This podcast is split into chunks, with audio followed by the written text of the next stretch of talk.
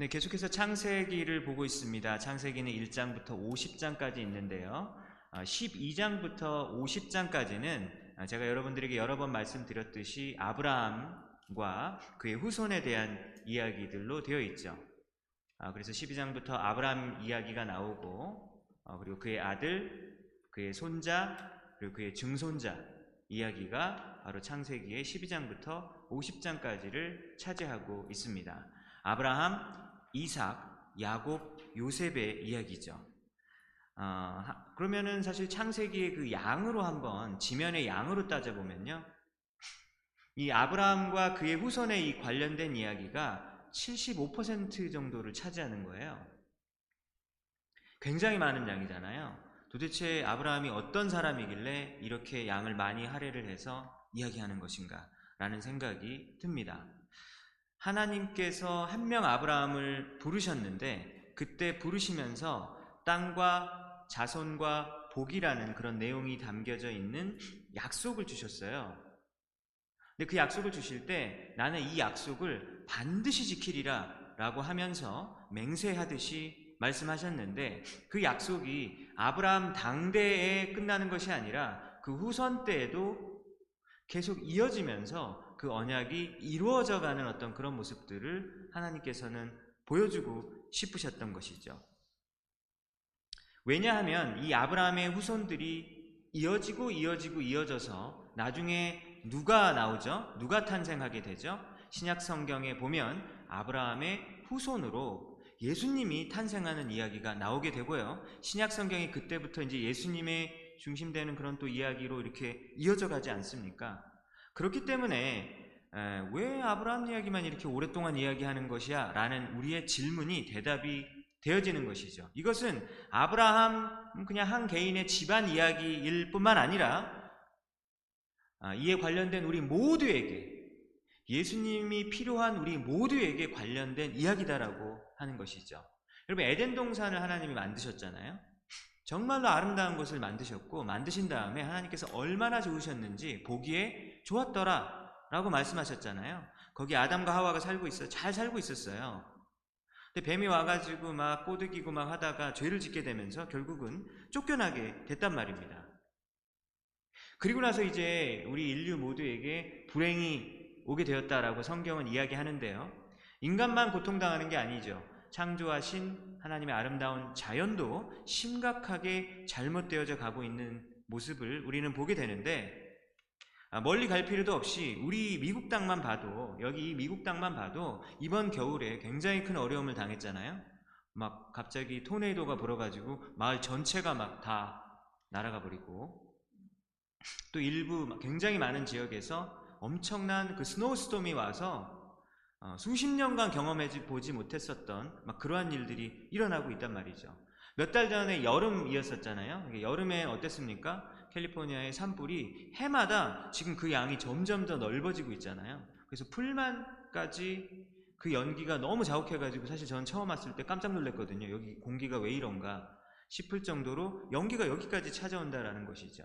그래서 수많은 과학자들이 이 이유가 무엇이냐? 인간의 탐욕이 끝이 없어서 무분별하게 계획 아, 이렇게 개발하는 그 일들의 이 참혹한 결과를 지금 우리가 맞이하고 있다라고 다 이렇게 이야기하고 있단 말이죠.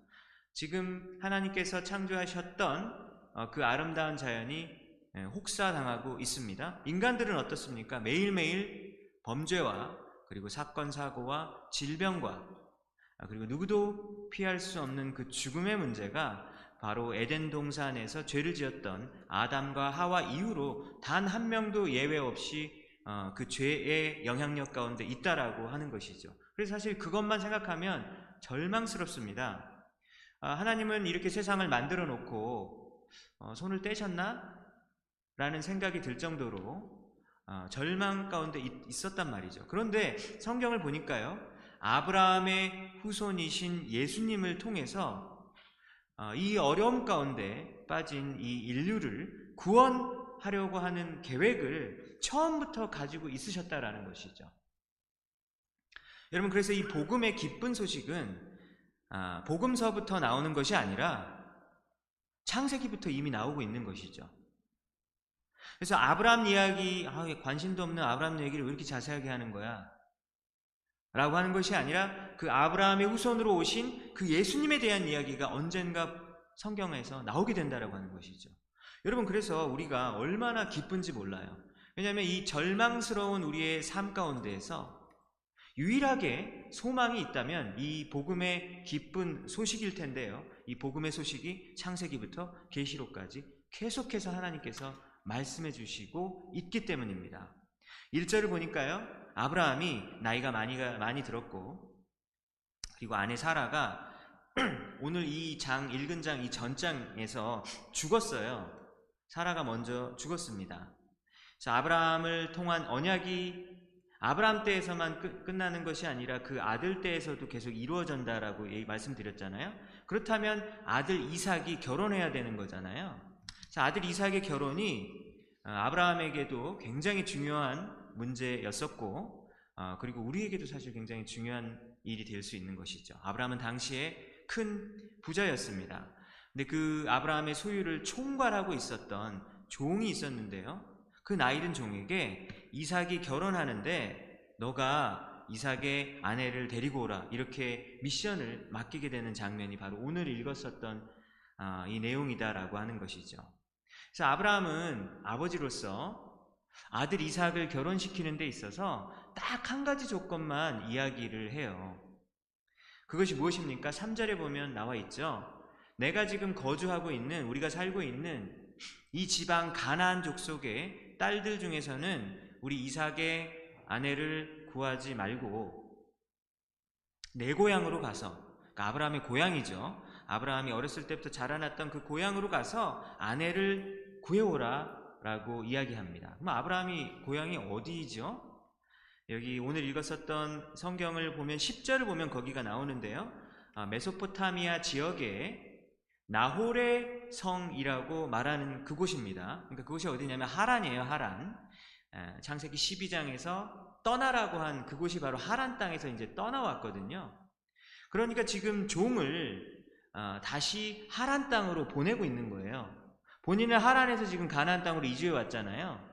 근데 지금 오늘 본문에서는 이 종을 다시 하란 땅으로 보내서 거기서 아들의 아내를 구해갖고 오라고 이야기하는 거예요. 여러분 지금 아브라함은 어디 살고 있다고요? 가나안 땅에서 살고 있는 거예요. 그곳은 하나님이 너희 자손에게 주신 땅이라고 해서 거기 살고 있어요. 하나님이 살라고 해가지고 살고는 있는데 이 땅이 마음에 들지는 않습니다.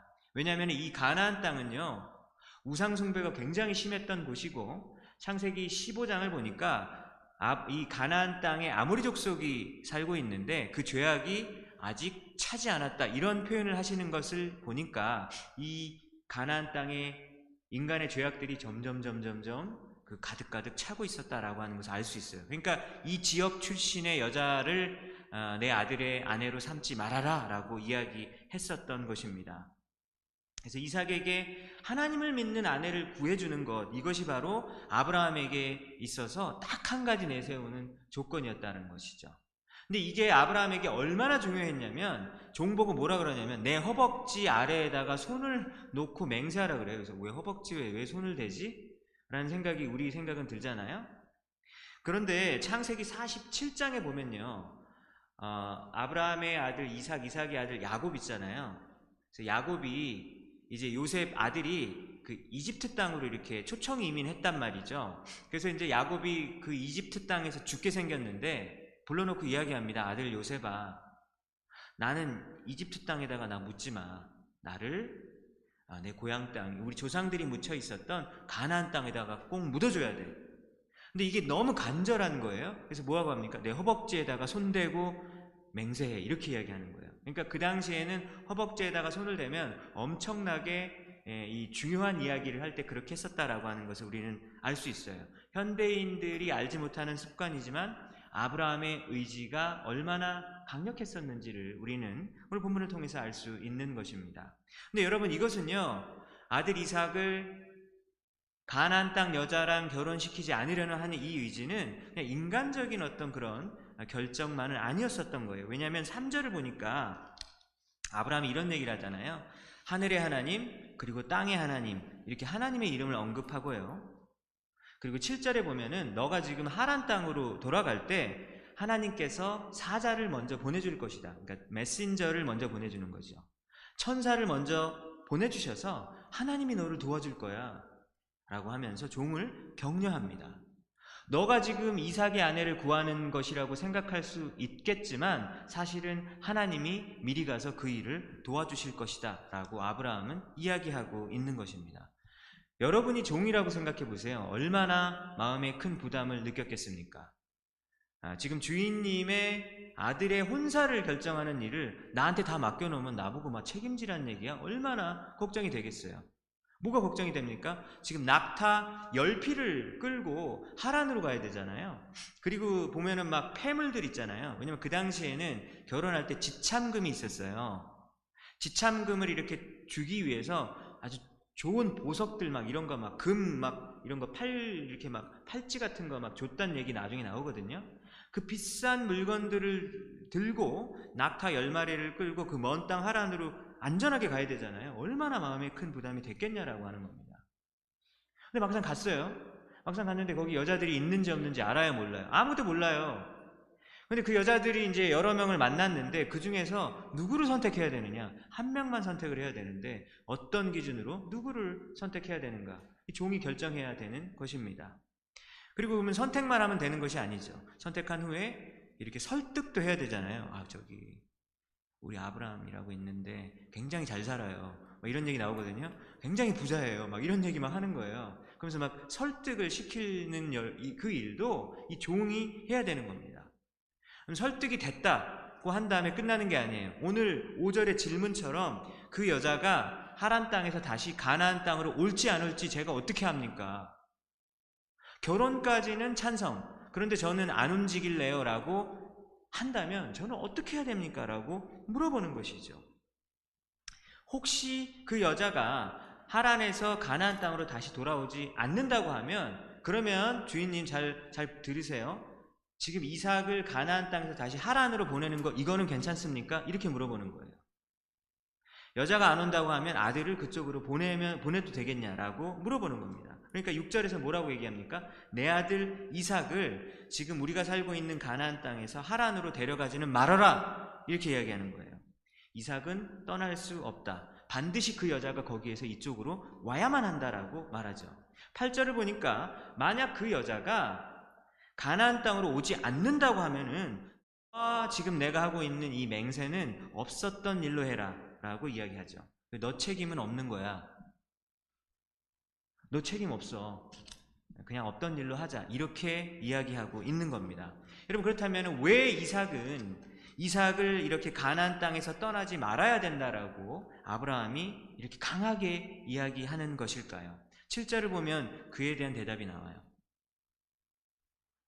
왜 아브라함의 아들 이삭은 가나안 땅에서 떠나면 안 되는 것일까? 그 이유로 7절에서 아브라함이 하나님께서 내 아버지의 집과 내 고향 땅에서 떠나게 하셨고 그랬죠? 갈대우르를 떠나가지고 하란 땅에서 머물렀었잖아요.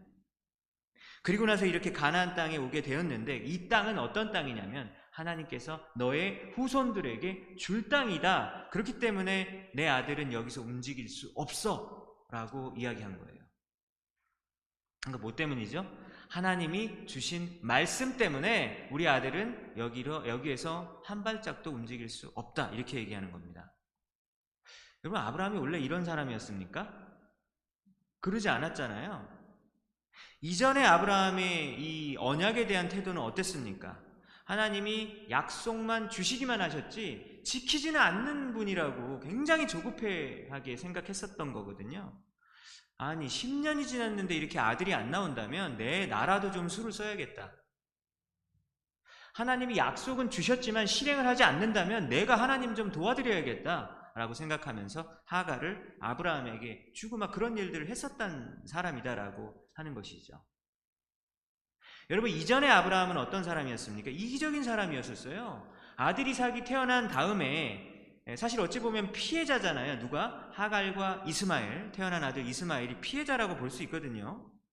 왜냐면은 사라가 그 아이디어를 내가지고 막상 해보니까 안 되는 거예요. 막 서로 싸우고 막 지지고 볶고 질투하고 막 어? 애가 애 괴롭히고 이러니까 원래 계획했던 대로 안 됐단 말이죠. 근데 그게 누구 때문이냐면 사라 때문인데 그리고 그것에 동의한 아브라함 때문인데 근데 이 피해자들을 오히려 뭐라 그래요? 쫓아내 버리잖아요. 너는 너희들은 네게브 사막으로 그냥 확 가버려. 네게브 사막에 가면 마실 것도 없잖아요. 먹을 것도 없어요. 죽을 것 뻔히 알거든요. 그런데도 그냥 확 쫓아내버렸습니다. 왜 그랬죠? 아브라함과 사라와 아들 이삭이 알콩달콩 행복하게 살고 싶었었어요. 근데 이것을 방해하는 것 같은 이 하갈과 이스마엘은 쫓아내버리고 싶었다라고 하는 겁니다. 죽어도 상관없어. 라고 할 정도로 굉장히 이기적인 사람이었다라고 하는 거죠. 이것이 바로 아브라함이 그 언약 중에서 자손에 대한 태도를 보여주었던 어떤 그런 모습이라고 할 수 있는 것이죠. 여러분, 땅에 대한 태도는 어떻습니까? 아브라함이 땅에 대한 태도는 어땠습니까? 아브라함이 그래서 떠나가지고 가나안 땅에 딱 오니까 기근이 들었잖아요. 기근이 드니까 어떻게 해요? 먹을 거 없으니까 바로 떠나버리잖아요. 견뎌보려고 했었던 인내의 노력도 없었어요. 그리고 성경을 보면은요, 하나님, 막상 와보니까 많이 힘드네요. 아, 그냥 딴 데로 갈까요? 라고 물어보지도 않아요. 그냥 바로 그냥 떠나버립니다. 분명히 하나님은 가나안 땅을 약속하셨지만 그냥 조건이 안 맞으니까 바로바로 바로 떠나버렸다라고 하는 거죠. 여러분들 만약에 선교사가 이제 어느 나라 땅에 가서 복음을 전하러 갔는데 생각보다 이 땅이 별론 거예요. 여러분 그러면 그 선교사가 그냥 떠나면 됩니까 안 됩니까? 그럼 안 되잖아요. 여러분들을 풀만으로 부르신 분이 누구시죠? 하나님이죠. 함부로 떠나면 안 되는 것이죠. 그리고 이제 떠나는 분이 졸업하고 떠나는 분이 있는데 잡아서도 안 돼요. 왜냐하면 만약에 그 사람이 풀만 말고 다른 곳으로 하나님 부르셨다면 우리가 뭐라고 막습니까? 막고 싶지요. 잡고 싶어요. 잡으면 안 돼요. 잘 가. 보내주면 돼요. 축복하면서. 왜냐하면 우리 성도들은 어디에 있어야 되는 거죠? 하나님이 부르신 땅에 있어야 되니까. 그런데 아브라함은 그러지 않았거든요. 그냥 아이씨 뭐 배고파 그러면서 확 떠나버렸다라고 하는 겁니다. 근데 오늘 본문을 보니까 뭔가 달라졌어요. 사랑하는 아들 이삭의 결혼이라는 이 중차대한 문제를 놓고 이 결혼하는 게 너무 중요한데 얼마나 중요해요 결혼? 그럼 예전에 아브라함 같으면 이렇게 중요한 일이면 그냥 자기 마음대로 했단 말이죠. 근데 오늘은 뭐라 그래요? 하나님이 약속 주셨잖아. 약속대로 지켜야 돼 라고 단호한 모습을 보이고 있는 것입니다 여러분 이게 별일 아닌 것 같습니까? 여러분 이, 이 모습이 별일 아닌 것 같나요? 아브라함이 마음으로 얼마나 갈등했겠어요 왜냐하면 이제 자기가 생각을 해보는 거죠 잠깐만 이삭을 하란으로 떠나 보내가지고 이제 좋은 여자가 있으면 거기서 결혼을 시키는 거예요. 그래서 같이 살다가 그리고 난 다음에 이삭이 아내도 설득하고 아내 가족을 설득해서 다시 가나안 땅으로 데려올 수도 있잖아요. 그죠? 그런 생각 우리 해볼 수 있잖아요. 우리 결혼하면서 그런 생각 막 여러 가지 시나리오를 짜고 그러잖아요. 아브라함도 분명 그런 생각 했을 거예요. 그 다음에 종이 하란까지 멀리 가는 길이 굉장히 먼 길인데 헛걸음하고 만약에 돌아와 봐요.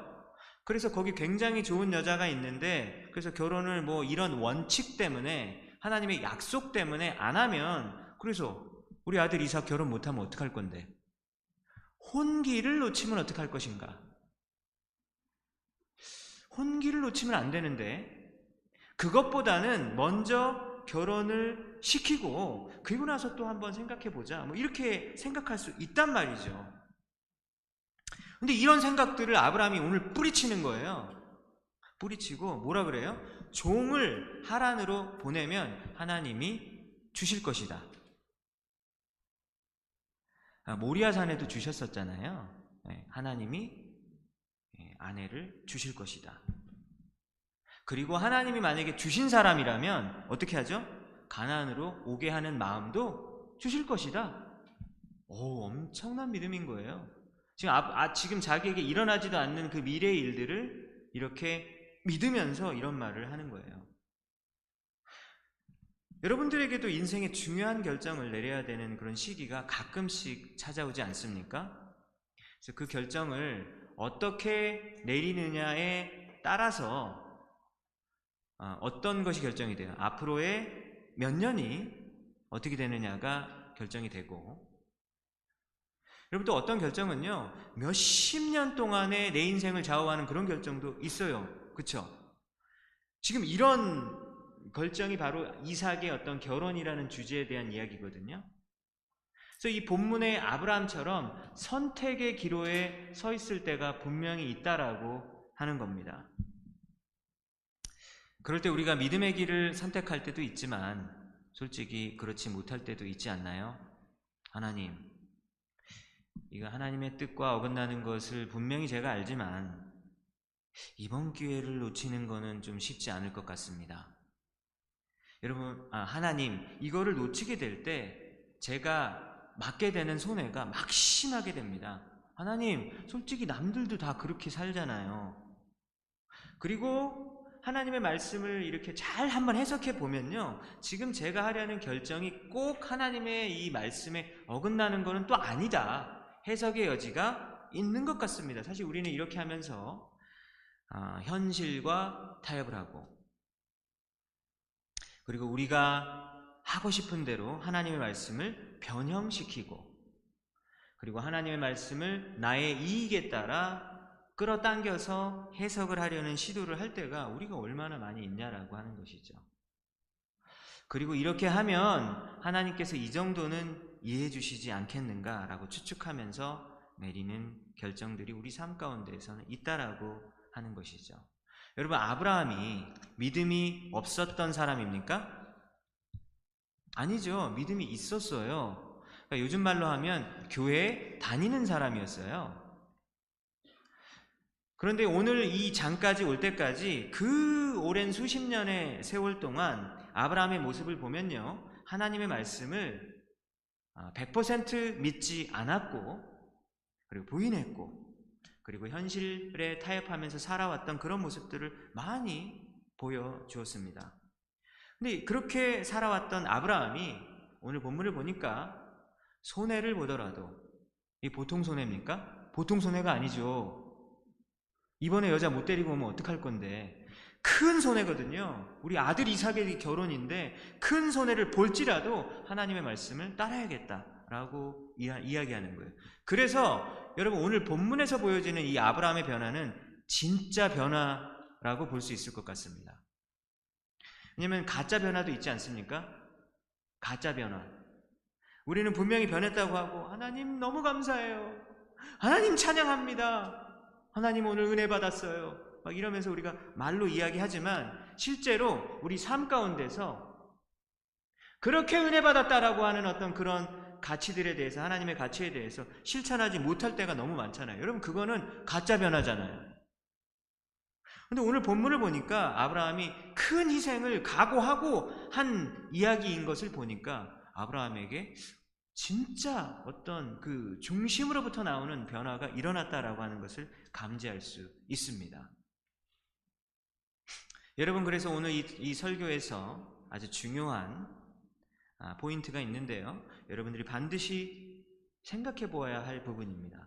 왜 아브라함의 삶 가운데서 이런 변화가 일어나지 않느냐라고 하는 부분인 거예요.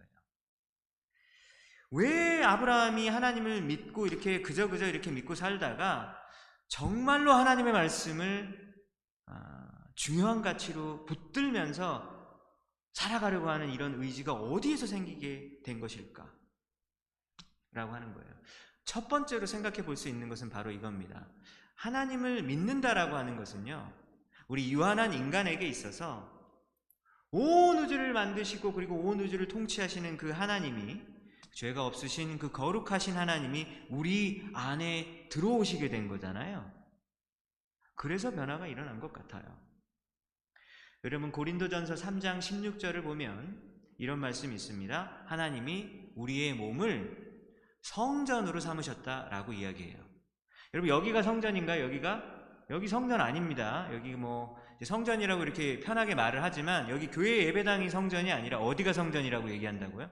우리 가 성전이라고 고린도전서에서 이야기하고 있어요. 성전이 뭐냐면 holy temple이잖아요.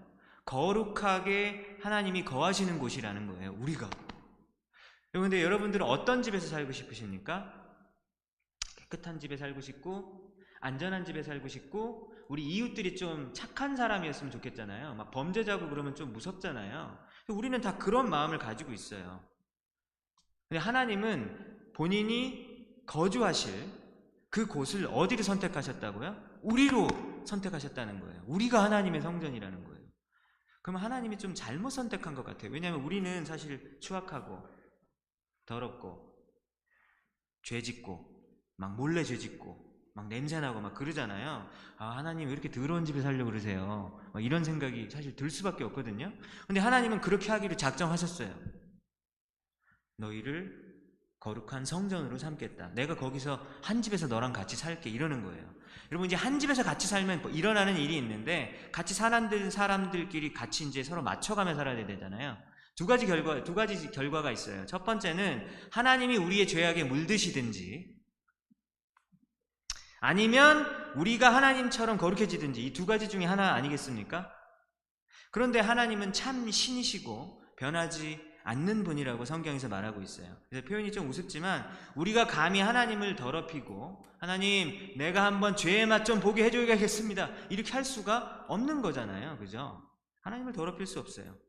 그렇다면 어떤 변화가 일어나겠습니까? 하나님이 우리를 성전 삼으셨을 때 어떤 변화가 일어나? 우리가 거룩한 하나님처럼 변하게 되어지는 것이 사실은 마땅히 일어나게 돼야 될 결과라고 하는 것이죠. 그래서 이것을 두고 로마서 8장 29절에서는 뭐라고 얘기하냐면 하나님께서 미리 선택하신 자들 누구죠? 저와 여러분들. 하나님께서 창세전부터 미리 선택한 자들을 예수님처럼 변화시키게 하기 위해서 그래서 이제 conform이라는 영어 단어를 영어 성경에서 번역해요. conform. 모양을 똑같이 변하게 하다 이런 얘기잖아요. 예수님의 형상대로 변화시키게 하기 위해서 우리를 선택하셨다라고 이야기하는 것이죠. 이 말씀이 에베소서에서도 똑같이 나오게 되는데 하나님께서 우리를 선택하셔서 구원하게 하신 이유가 뭐냐면 목적이 있어요. 왜 우리를 구원시켜 주셨습니까? 나 천국 가게 하려고. 이제 이거는 지극히 우리 쪽에서 바라보는 것이고 하나님께서 우리를 선택하시고 구원하신 이유가 있는데 그 이유가 무엇입니까? 거룩하고 흠이 없게 하기 위해서. 예수님처럼 변화시키게 하기 위해서 우리를 구원하셨다라고 하는 것이죠. 여러분 그것이 구원의 이유입니다. 하나님께서 우리를 구원해 주신 목적과 이유를 우리가 알아야 된다라고 하는 것이죠. 그러니까 오늘 이 본문을 통해서 아브라함이 변화되는 모습을 볼 때, 아, 하나님께서 아브라함을 구원하셨고, 아브라함을 지금 변화시키고 있으시구나, 라고 하는 것을 우리는 보게 되는 겁니다.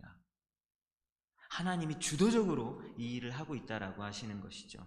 두 번째, 하나님께서 우리를 이렇게 구원하시고 어, 선택하신 이유는 뭐냐면 다시 죄구덩이에 들어가서 살지 않게 하기 위한 것이다 라고 하는 것을 알 수 있습니다. 첫 번째는 하나님이 주도적으로 역사하셨다. 하나님이 약속을 주도적으로 이루셨다라고 하는 것이고요. 두 번째는 하나님이 우리를 다시 죄구덩이에 들어가지 않게 하는 것이거든요.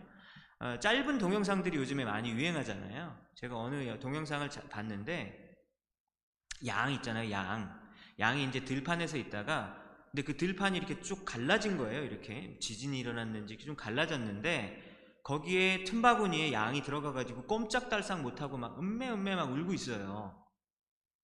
그래서 지나가던 사람이 그거를 보고 양을 간신히 막, 막 안 다치게 막 해가지고 간신히 꺼내준 거예요. 딱 양이 꺼내주자마자 양이 얼마나 기뻤는지 전력 질주를 합니다. 전력 질주를 해가지고 바로 옆에 구덩이에 또 빠져요. 그래서 그, 그 동영상을 딱 보니까, 아, 참. 아니, 간신히 구해줬는데 왜 또 빠지는 거야? 그리고 이제 동영상이 끝나요. 너무 허무하잖아요. 그렇지 않습니까? 아마 끝나고 난 다음에 그 사람이 열받아가지고 그냥 갔든지 아니면 다시 또 막 이렇게 애써서 꺼내줬든지 뭐 그랬겠죠. 근데 그 모습을 보니까 우리의 모습을 보는 것 같은 거예요. 그렇지 않습니까? 예수님께서 우리를 죄 가운데서 구원해 주시고 여러 가지 우리 인생의 속박으로부터 건져 주셨는데 우리는 건진 받자마자 신나가지고 다시 또 옆구덩이에다가 또 빠지는 모습이 우리의 모습은 아닌가라는 생각이 들더라고요. 여러분들의 모습은 어떻습니까? 여기 이제 하나님 믿으시는 분들이 이제 또 굉장히 많으실 텐데 하나님을 믿는 여러분들의 모습은 어떠냐라는 질문이에요. 아, 여러분들이 딱 지나가면 사람들이 수군거리는 거예요. 풀만에 예수님이 지나간다. 혹시 뭐 이렇게 이야기하면 너무 좋겠죠, 그죠? 근데 그게 아니라 막 아, 풀만에 문제아가 지나간다. 우리 풀만에 악동이 지나간다. 아우 배기도 싫은 사람 지나간다. 뭐 이렇게 한다면 좀 안 될 것 같잖아요, 그죠? 우리 삶이 예수님처럼 될 수 있다면 얼마나 좋겠는가 이런 생각을 해봅니다. 근데 아브라함이 이렇게 변화를 이루어가는 데 있어서 수십 년이 걸렸던 모습이 보여져요. 그러니까 아마 우리도 좀 비슷하지 않을까라는 생각을 해보게 됩니다. 사람은 참 변하지 않는다 뭐 이런 얘기 하잖아요. 우리 인간의 아집과 고집과 자존심이 정말 징글징글하다라는 생각이 들 때가 있단 말이죠. 누구를 보면 그렇죠? 우리 가족을 보면 그런가요? 우리 배우자를 보면 그런가요? 네, 말은 하지 않지만 뭐 그런 생각 할 수 있을 것 같아요. 그런데 우리 자신의 모습을 보면서도 사실 그런 생각이 들지 않습니까? 야, 너도 참 진짜 징글징글하다. 왜 이렇게 안 변하나? 이런 생각이 드는 것이죠. 여러분, SBS 그 텔레비전 프로그램 중에 이런 프로그램이 있는 거 아세요? 우리 아이가 변했어요. 라고 하는 프로그램이 있어요. 아세요? 들어보셨나요? 우리 아이가 변했어요라는 그 오은영 선생님 나와가지고 애기 고쳐주는 뭐 그런 얘기잖아요.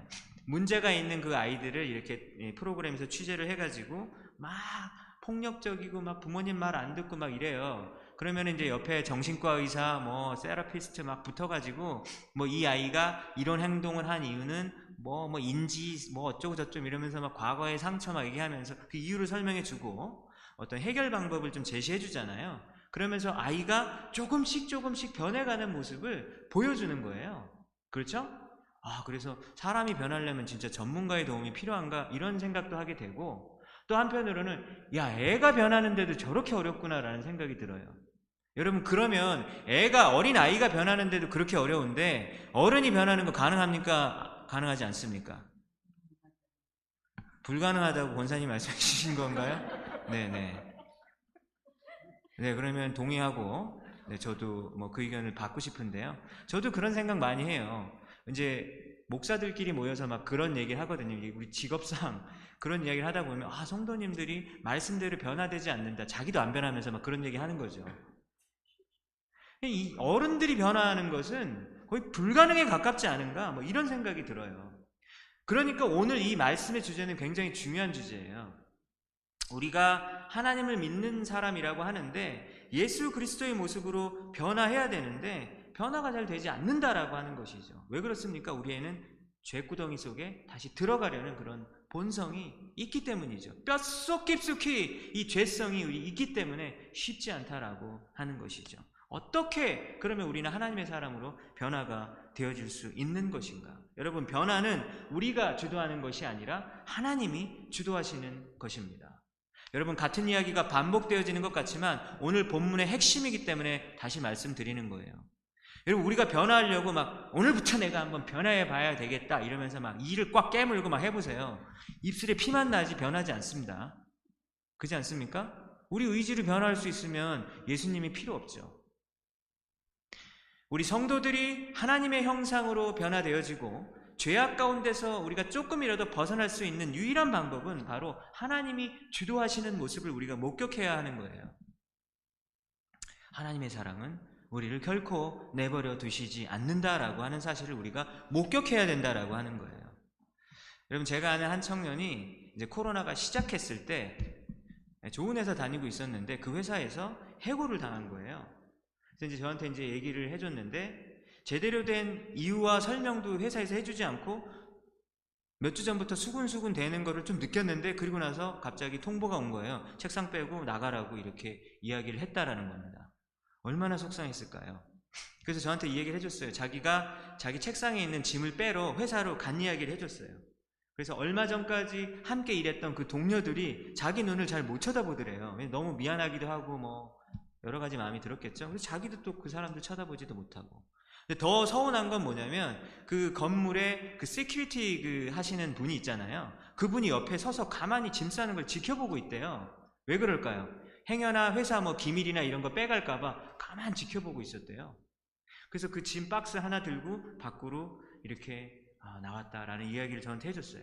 그래서 그때부터 정부 실업급여를 6개월 동안 이 친구가 받았어요.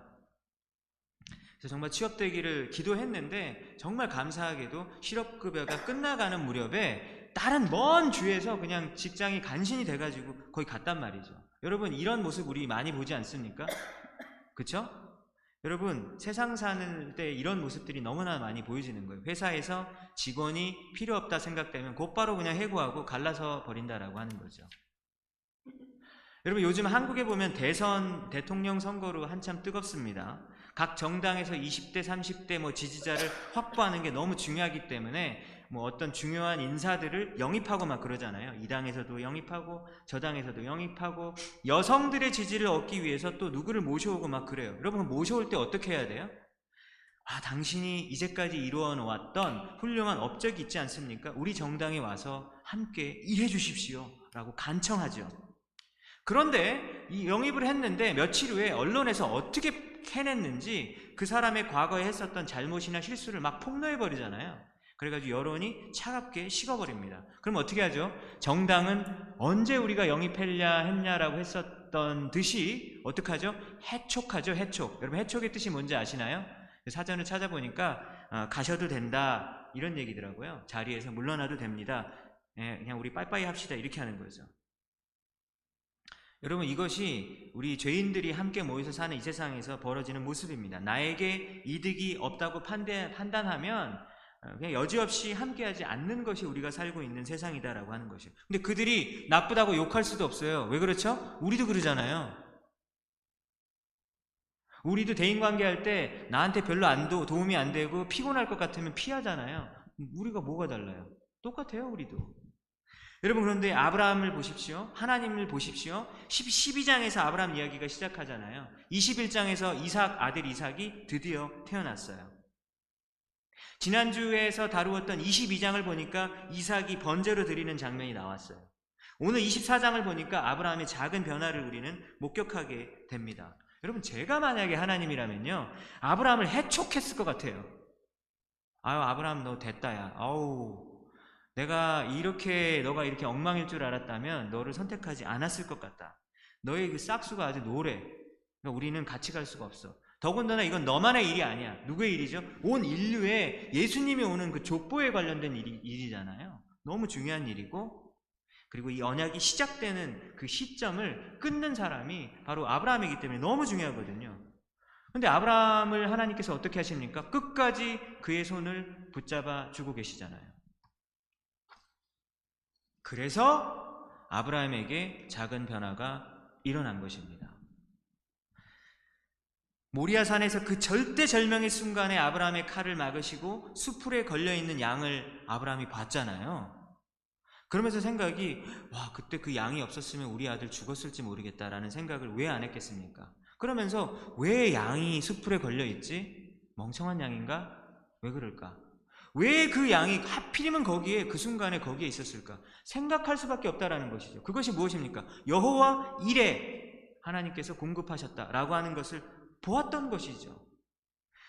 만약 모리아산에서 우리 아들 이삭을 살리기 위해서 하나님께서 어린 양을 공급해 주셨다면 메소포타미아 지역의 하란 땅에서 우리 아들 이삭의 신부를 주님께서 왜 준비해 놓지 않으셨겠는가라는 생각을 하게 된 것이죠. 하나님은 언약을 주시기만 한 분일 뿐만 아니라 언약을 실제로 이루어내시는 분이 하나님이다라는 사실을 아브라함이 보게 되면서 하나님을 더욱더 신뢰하게 되고 아브라함에게 변화가 일어나게 된 것입니다. 믿으십니까? 여러분, 우리 그리스도인의 삶 가운데서 성숙함과 성화가 만약에 조금씩 조금씩 일어나고 한다면 여러분, 그것은 누구 덕분일까요? 우리를 빚어가시고, 우리가 계속해서 배반하고 중간에서 실수하고 죄악을 짓더라도 우리와 함께 하시는 바로 그 하나님이 함께 하시기 때문에 그것이 가능한 것이라고 믿으시는 여러분 되시기 바랍니다. 여러분 두 번째로 우리는 어떻게 예수님의 모습으로 변화할 수 있을까요? 실패를 통해서 배운다라고 볼 수 있을 것입니다. 여러분 오랜 세월 동안 아브라함은 많은 그런 불순총을 통해서 실패를 경험했었습니다. 아 이렇게 하면 잘 될 거라고 생각했는데라고 생각했는데 나중에 큰 봉변을 당하지 않습니까? 내가 이렇게 술을 쓰면 잘 될 줄 알았는데 오히려 큰 고통을 당하는 일들이 여러 번 있었다라고 하는 것이죠. 한 가지 예를 들어서 애굽 땅에 가가지고 우리 아내가 너무 예뻐서 행여나 내가 죽을까봐 우리 아내를 여동생이라고 속이게 되니까 아, 바로가 뭐라 그럽니까? 아, 야, 너 어떻게 이딴 짓을 저지르냐? 그러면서 엄청나게 큰 수모를 당하게 되잖아요, 아브라함이. 얼마나 부끄러워요. 아내 팔아먹었던 것이 발각됐으니까. 부끄럽죠. 근데 그리고 나서 끝나는 게 아니라 똑같은 일이 또 벌어지잖아요. 그랄 땅에 가서 아비멜렉 앞에서 또 팔아먹어요.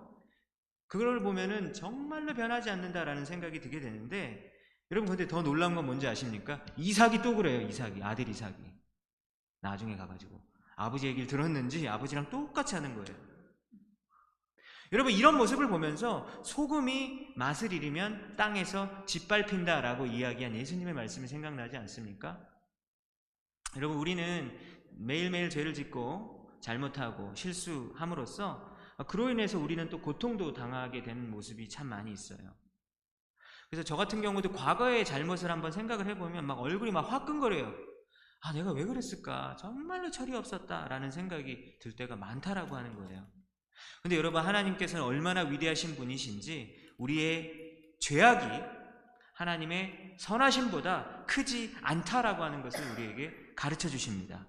우리의 어리석음이 하나님의 계획을 막을 수 없다라고 하는 것을 가르쳐 주시는 거죠. 여러분, 그래서 이것을 미국 사람들이 이렇게 표현하더라고요. 하나님이 오케스트레이트 한대요. 오케스트라 있잖아요. 하나님이 오케스트레이트 한다라는 거예요. 하나님께서 마치 오케스트라의 지휘자처럼 여러 가지 인생의 모습들을 지휘하고 조율하시고 조정하셔서 마침내 결국은 선한 길로 우리를 이끌어내신다라고 하는 것이죠. 여러분 우리 두 가지를 기억했으면 좋겠습니다. 여러분 아브라함이 변할 수 있었던 이유가 무엇입니까? 첫 번째는 하나님의 신실하심과 하나님의 주도적인 변화라고 하는 것이죠. 약속을 주시기만 하시고 내버려 두시는 것이 아니라 약속을 하나하나 실행하시는 분도 하나님이다라고 하는 그것 때문에 바로 우리가 변화할 수 있는 것입니다.